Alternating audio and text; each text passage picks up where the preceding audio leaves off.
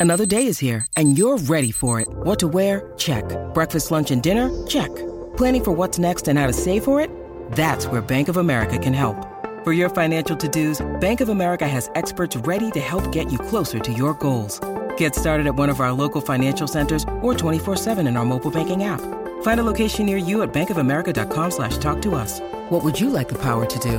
Mobile banking requires downloading the app and is only available for select devices. Message and data rates may apply. Bank of America and a member FDIC.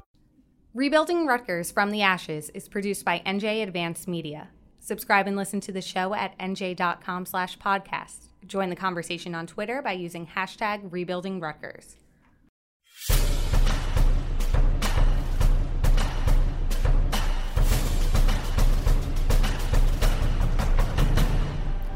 As an old joke goes, Rutgers beat Princeton in the first ever college football game, and then went on a 146 year losing streak.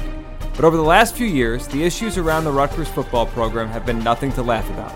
Before he was fired, Kyle Flood was plagued by off field incidents that included the arrests of a dozen players and an academic scandal surrounding another one.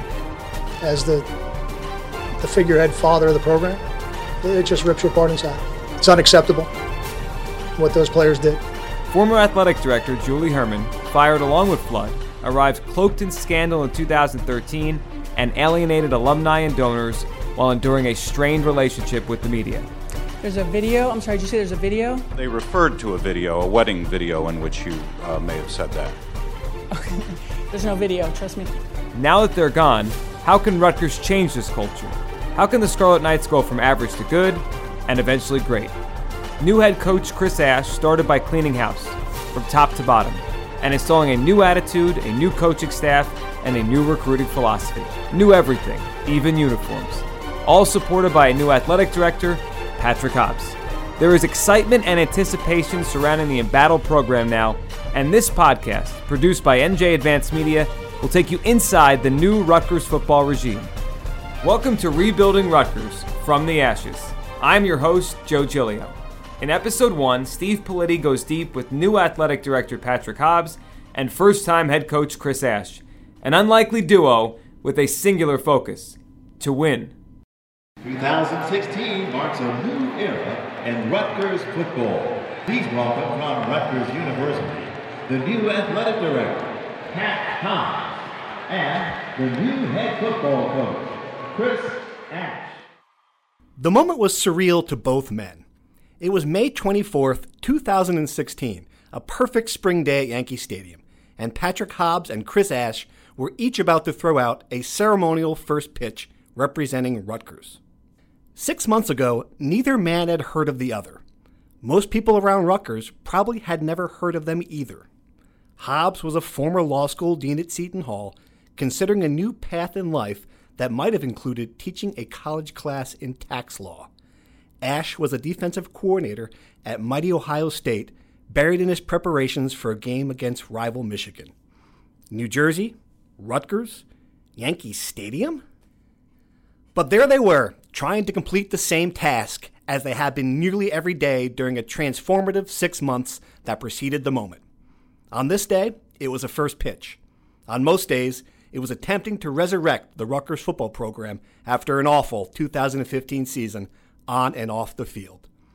We'll begin to see the result of their work when the Scarlet Knights take the field under Ash for the first time. And let's face it, no one really knows what will happen in the 2016 season. But we do know this.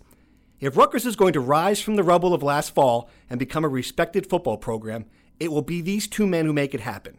Hobbs, the athletic director who built his career in the glad handing world of fundraising, and Ash, the rookie head coach who is becoming the face of a team for the very first time.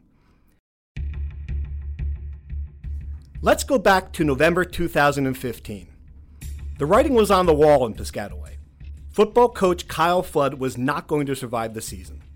Not after a 4 8 record, not after a half dozen players were arrested, and especially not after an academic scandal put Rutgers back in the national news for all the wrong reasons. Julie Hermann who had a disastrous two and a half year tenure as athletic director, was not likely to survive either. And it was just about the last thing on Patrick Hobbs' mind at the time. Do you remember where you were the week before you got that phone call, what you were doing. I mean, what exactly was going on? Exactly, which is why all this, you know, uh, people ask me, I get asked now sometimes, so, you know, I'm really interested in becoming an AD. How does it happen? I said, serendipity. um, so, uh, so, you know, I was, I had stepped down after 16 years as Dean of Seton Hall Law School. Uh, I went to Peru with my girlfriend in the summer. We had a great time and really just intended to spend a year uh, relaxing, getting ready to go back in the classroom. I was going to teach tax again. I was actually going to teach a course in sports law, sports and entertainment law. And um, the Seton Hall basketball team was playing the Charleston Classic down in Charleston, South Carolina. And so we went down uh, and attended the games. And uh, we're playing Daniel Island Golf Course. Uh, and uh, I get a text from John. The text was from John Farmer, the university counsel at Rutgers, and it said three words Can you talk? Hobbs interrupted a round of golf to take the phone call that would change his life. He said, Look, uh, and I'm sure you've been following everything that's going on here at Rutgers. I think we're going to make some changes. Uh, Dr. Barchi would like to speak with you. And uh, so I said to him, Do you want me on the plane tomorrow? Hobbs was no stranger to Rutgers, or for that matter, to athletics. Yes, he was officially the law dean at Seton Hall but he also oversaw the athletic department in 2010. He discovered that he loved it, especially interacting with the coaches and athletes. He was interested in the Rutgers AD job when Tim Pernetti was fired in 2013, but ultimately decided against tossing his name in the hat. This time, he wanted it badly. With Rutgers, I've always been one of those people, of the many people in the state of New Jersey, that always looks at it and says, why can't they get it together? Why can't they have success at Rutgers got a world class institution, best recruiting grounds in the country. Um, and, and, I sort of, yeah, you you know, all, anybody who's interested in a leadership position like that would look at Rutgers and say, hey, if I ever had a chance to do that, boy, that would be terrific. Um, and um, when the unfortunate things happened with, with Mike Rice and Tim uh, being let go, uh, I actually had a couple people reach out to me at the time and said, would you be interested? And um, I said, yes, depending. Uh, the depending was on the process. And once I saw the process, um, it, it, didn't look like a, a, process that I wanted to be involved in. And so I really sort of stepped back at that point, never thinking that within a few years the opportunity would come circle around again. He interviewed on a Monday with Barchi, and in stark contrast to the very public and long search process that ended with Hermann, Hobbs had an offer on Friday. It was the day after Thanksgiving, and he did not have to think long before accepting. So even before Hermann and Flood were fired, Hobbs had secretly begun the process of finding the man who would become his partner in Piscataway. It all started with a Google search. I just got on the internet and started punching in best young coaches, um, you know, hottest coaches in the country, and um, starting to compile a list. And uh, Chris's name was on almost every one of those. Not necessarily in the top 10 or the top 15, but if you looked at sort of like top uh, um, assistant coaches, uh, Chris was out there. And uh, so then um, one of the other th- benefits, uh, beauties of the internet is um, there are YouTube videos out there on everybody, um, whether it's a camp, whether it's uh, drills or whatever. So you start to put all those up. Some of them have interviews with the press and uh, others in the media and um, uh, Chris just um, was an impressive guy. Most Rutgers fans have heard a version of what happened next. Hobbs, after all, made it the focus of his comments at Ash's introductory press conference. The new AD was absolutely blown out of the water by an hour long conversation with Ash, who had interviewed with Syracuse a day earlier. He said he wished he had recorded it to use as a clinic for other job candidates. But it gets even better. The interview that landed Ash a job worth $2 million per year took place by phone. He was in Atlanta on a recruiting trip when he talked to Hobbs in his rental car while driving. Through that conversation, he could tell that I was very passionate about uh, what I believed in and, and, what I wanted to do, and, and uh, um, I think uh, that's what excited him a lot. I, I didn't need a presentation. I'm very confident in uh, uh, the plan that uh, we have here. Um, and I don't need notes to talk about it. I've been exposed to a lot of really cool things. I've been around some really good football coaches, And uh, again, I, I, feel very confident about our plan and how we're going to do business and the people that I could hire with me. And, uh, you know, we just had a conversation. They met face to face for the first time at Blue Morel, the restaurant at the Governor Morris Hotel in Morristown, New Jersey.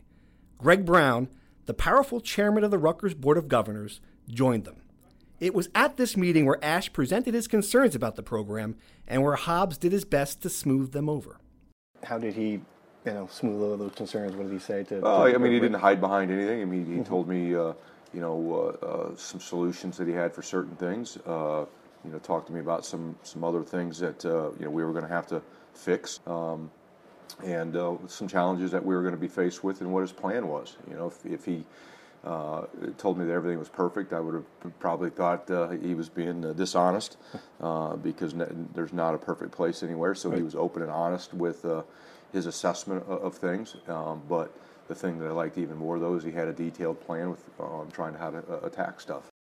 Hobbs ended the interview by reading off the daunting Rutgers schedule for the 2016 season, game by game, looking for a reaction from the man he was now certain he wanted to hire. And I said, okay, coach, you know, you start out with uh, uh, Washington, come home for Howard, New Mexico, and then it's Iowa, Ohio State, and it's on. And he's like, yep, that's that's what it, that's why we do this. Um, and you'll love to hear that answer. Ash was introduced on December 7th, 2015. He had barely toured the football headquarters when, with dozens of reporters and the entire athletic department staff in the room watching, he promised to build a first class program in New Jersey. It didn't take very long for Ash to find out just how much work that was going to take to accomplish. And so, work is what he and Hobbs have done. Just ask them how many days they took off during the first six months on the job. Hobbs came up with a number 10. Ash won't say if he is over or under that number, but everyone around him agrees way under? I, I don't know. I'm not counting. it's it's been uh, you know football coaching is a grind. Mm-hmm. I mean it is, and I'm not looking for uh, opportunities to take days off. They meet once a week at 7 a.m. each Monday to compare notes. Neither one brings coffee or bagels. Neither one wastes much time with chit chat because they usually work until 10 p.m. on any given night, depending on the week. We're pretty um, to the point, uh, folks. Uh, we know each other's time is, is valuable, and sort of I don't waste his time, he doesn't waste my time, and we get through. And um, you know, we haven't had much chance to socialize yet because we're both pretty busy. This is no doubt a symbiotic relationship.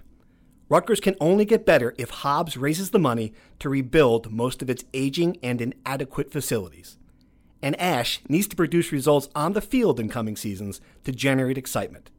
Ash needs Hobbs, Hobbs needs Ash. The opportunity that we have in the Big Ten stage is tremendous. Uh, we have the opportunity uh, to write one of the great stories in college athletics. Ash is brutally honest about everything he believes he needs to build a successful program at Rutgers, from the big ticket items such as a new weight room to the smaller details around the team. He says Hobbs has never tried to put him off or change his mind. To make that happen, Hobbs did something that none of his predecessors was willing to do. He launched an ambitious $100 million fundraising campaign. If successful, Rutgers will build a multi team practice facility. That will completely change how the Scarlet Knights train and help their coaches on the recruiting trail. Ash admits he was somewhat skeptical when he heard the nine digit number with all those zeros at the end it, it's really easy to throw out, hey, we're going to go raise $100 million. it's really easy to do that. Uh, a, a, lot of people can do that, but it's uh, another thing to actually go do it. Mm-hmm. Um, and when Pat threw it out, uh, I thought eh, that's a little aggressive. Um, but once I, uh, again, had conversation with him about, okay, what, what's the plan to get this done, uh, then I was confident that that, that would happen. If you include a $25 million tax credit from the state of New Jersey, Hobbs surpassed the halfway mark to his $100 million goal in just 15 weeks.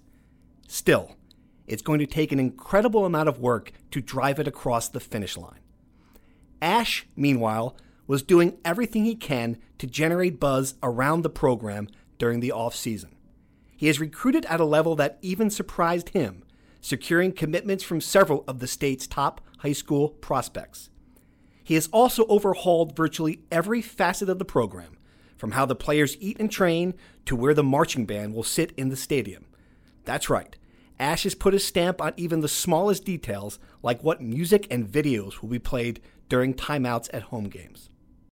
You know, at the end of the day, you know, we, we want to go win. We're, we're here to, to go win. Uh, but there's, you know, different phases uh, of building the team. The first one is to teach the team how to compete. And um, I want to make sure that our team goes out and competes. And uh, once you go out and you compete consistently enough with the right type of people, uh, you learn how to win. And then uh, once you learn how to win, you gotta uh, you gotta learn how to handle winning. You know, and then you learn how to cha- you know, win championships. And you know, right now we're in that learn how to compete phase, and uh, you know that that's got to show up on Saturdays when uh, the fall hits. That mm-hmm. we have to have a competitive football team.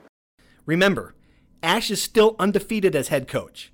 He knows he is enjoying a honeymoon period, and he also knows how quickly perception can change with a few setbacks on or off the field.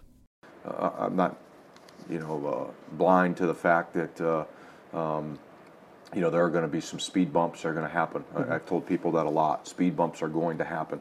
You know, uh, we are going to lose a game at some point. There's, you know, at some point somebody's going to get in trouble. You know, and it's it's how we respond, how I respond, how the staff responds, how fans respond.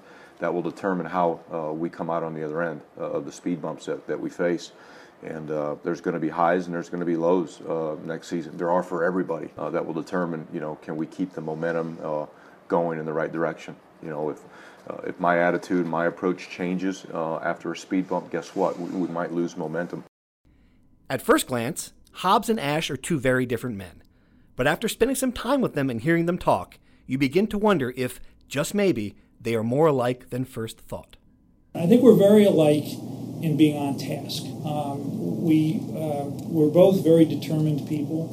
Um, I think uh, you know I, I may um, by and it's the nature of our skill set um, have to be out there with our alums more and um, sort of trying to engage people. Uh, but he's doing that as well. So I think we're more alike than than not alike. They are not together a lot on the job. Hobbs works out of the Rutgers Athletic Center an aging basketball facility where he had to convert a conference room into an office. Ash works out of the Hale Center, the Rutgers football headquarters, where the day's work begins long before the sun rises. But there is one place where they are together. Hobbs has organized a series of cocktail parties for deep pocketed donors, and it isn't just the athletic director working the room. The football coach is there too, and while it's a new role for him, Ash and Hobbs work like a team explaining their vision for the program. Ron Garutti, a member of the Rutgers Board of Trustees and a longtime booster, was one of the first to buy in. He donated $1.25 million to refurbish the weight room after Ash and his strength coach, Kenny Parker, thought the existing room was subpar. Garutti sees how Ash and Hobbs complement one another. Whenever there are donor events, uh, they always speak very highly of each other. Now, you know, look, I, I've spent 30 years in corporate America, and I've I've seen a lot of uh, platitudes and a lot of BS, where people praise you one day and then the next day they're out to to uh, fire somebody. Um, I I don't think it's false. I really think it's real.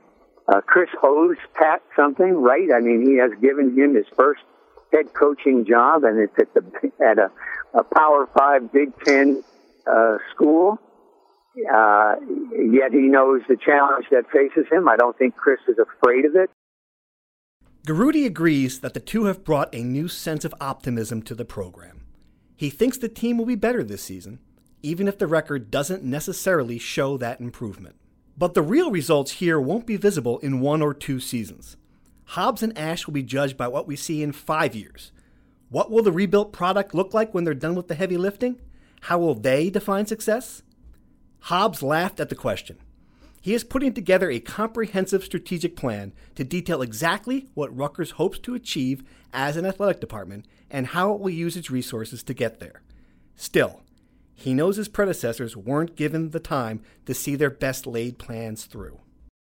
You know, uh, it's very difficult to speculate when six of the last seven ADs were fired.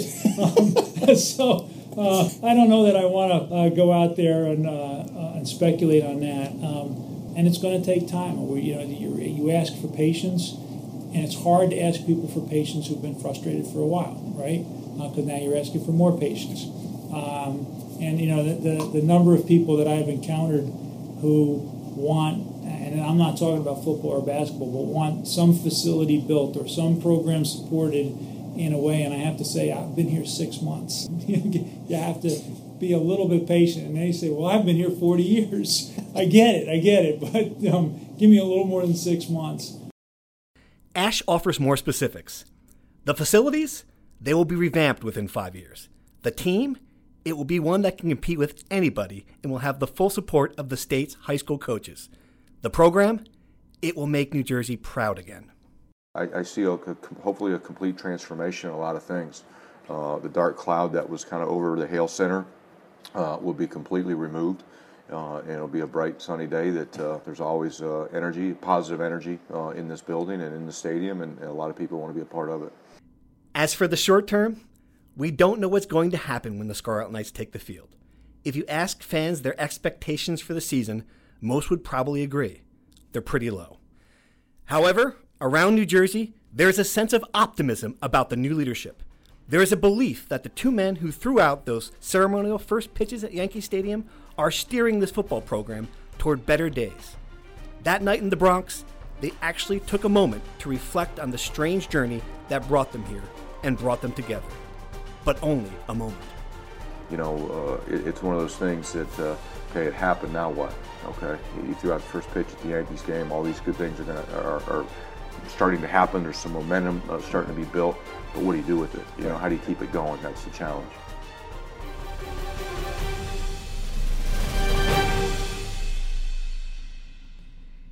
Steve, it seems like for the first time in a long time, everyone, or at least the two most important people, like we're talking about here in, this episode, are on the same page, going the same direction in Rutgers. I mean, that's the impression I'm getting. How about you? I mean, you've been immersed in this. Do you feel that? Yes, I mean, that's absolutely the case. And if you go back to before all they took over. I mean, I don't think there was any relationship whatsoever between Julie Hermann and Kyle Flood. It was a very strained relationship at best. Now you have two men in Hobbs and Ash who are clearly in this together, and both of them have, have said that you know Ash said he wasn't going to come unless he was comfortable with the athletic director. And Hobbs said the same thing that you know he, he wanted to find someone that he knew he could work with on a daily basis because that's the importance of, of what they're doing. And it feels like in other schools, other athletic departments around the country, like programs that are really good and really successful, that's what you see. oh, you absolutely, see, sure. I mean, the coach usually is the one we see more of because you know when they're winning games and all that. But they always it's a good it seems like a good relationship in most of these places between the AD and the coach. It has to be a partnership because they work so closely together and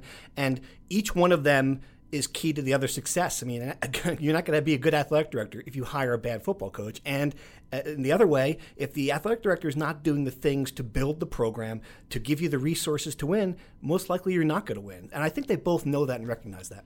How about your impressions of each of them individually? Because I, I, really think together it seems like a good team. Right. But now each of them they're their own person. They're probably there's probably going to be at some point where they disagree. But how about each of them? Sure. We'll start with Ash uh, because he's I think the one that's becoming the face of this, even though Hobbs is so important. Right. Your impressions of Ash, just him as a, a person and, and the coach we think he might be. Well, I knew right away with with Chris that he was going to be a different kind of dude when, when when I asked for this interview, and he said, "Great." how early can you get there? And I'm thinking, I don't know, eight, nine. No, he wanted me at 6 a.m. Okay, so that's I, different. I was there at 6 a.m. to talk to him, and it just, I mean, he's ready to go at that time.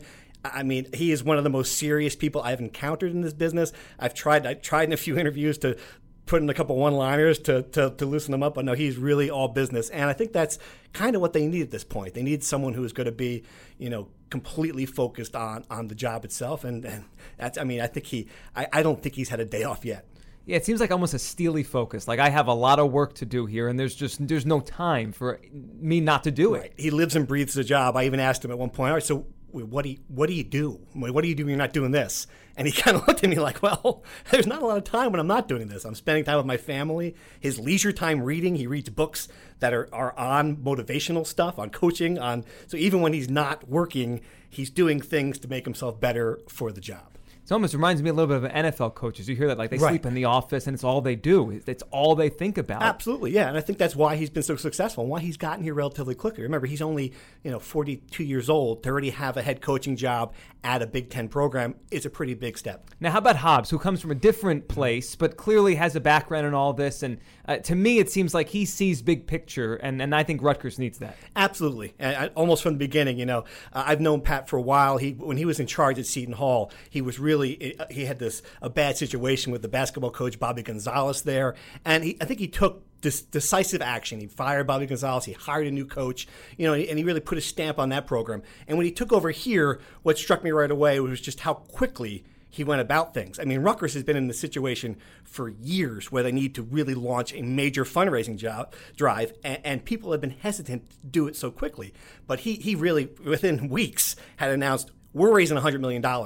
And I think that opened a lot of people's eyes like, okay, this is happening this time. And the fact that he's already halfway there, I think, speaks to uh, his, his success level at, at being a fundraiser. Yeah, it's funny. I feel like Rutgers always, the program, it's always like soon, one day, Right. patience. But these two, they don't, I mean, I understand it's not going to happen overnight, but they both seem like, let's do it now. Not Let's do it yesterday, not Right. tomorrow. What, what, what Hobbs told me was that he wakes up every day and he says, all right, what what am I going to do today to make Rutgers better? And that, he, he told his entire staff that that's what he wants from them. That he wants them to take the same attitude to the point now where he's getting texts from coaches at, at 10 o'clock at night that says Rutgers got better today. You know, that people are kind of focused and driven on that, and I think that you know that speaks to the level of urgency. Look, I mean, it, it- fans have been waiting now for for 30, 40 years. You know, this is not like these guys are new; they've only been here for for a few months, but they've got to remember that this fan base has been desperate for for success for a long time now.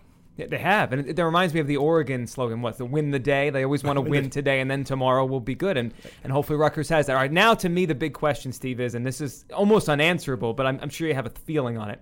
Can they do it? I mean, this is everything seems great. They're both energetic. They, they have good backgrounds, but this is not an easy school, not an easy program to put Right. in a great position. Can they do it? Uh, I will say that if it doesn't happen now, it, it, it, it might not happen. And I mean that honestly. These are these are two uh, very smart, driven people. I mean, the challenge is obvious. They play in, in a division with Ohio State, with Michigan, with Michigan State. All of these programs already have this level of, of commitment. They already have the facilities. They already have the coaches. They already have the fan base. You know, Rutgers is trying to is playing catch up now. Uh, and there's you know, uh, really you can't. And this is a, this is a world where Ohio State's just getting more and more and getting better and better. So it's certainly an uphill climb. Can they do it? I think so. You have to you have to depend on what you're defining success as. Are we talking about winning a national championship in three years? No. But are we talking about being a football program that Rutgers can be proud of, that can go to bowl games, that can that can win consistently? I think it's possible. Absolutely. And you know what? That I think is probably music to everyone who's listening to this podcast ears.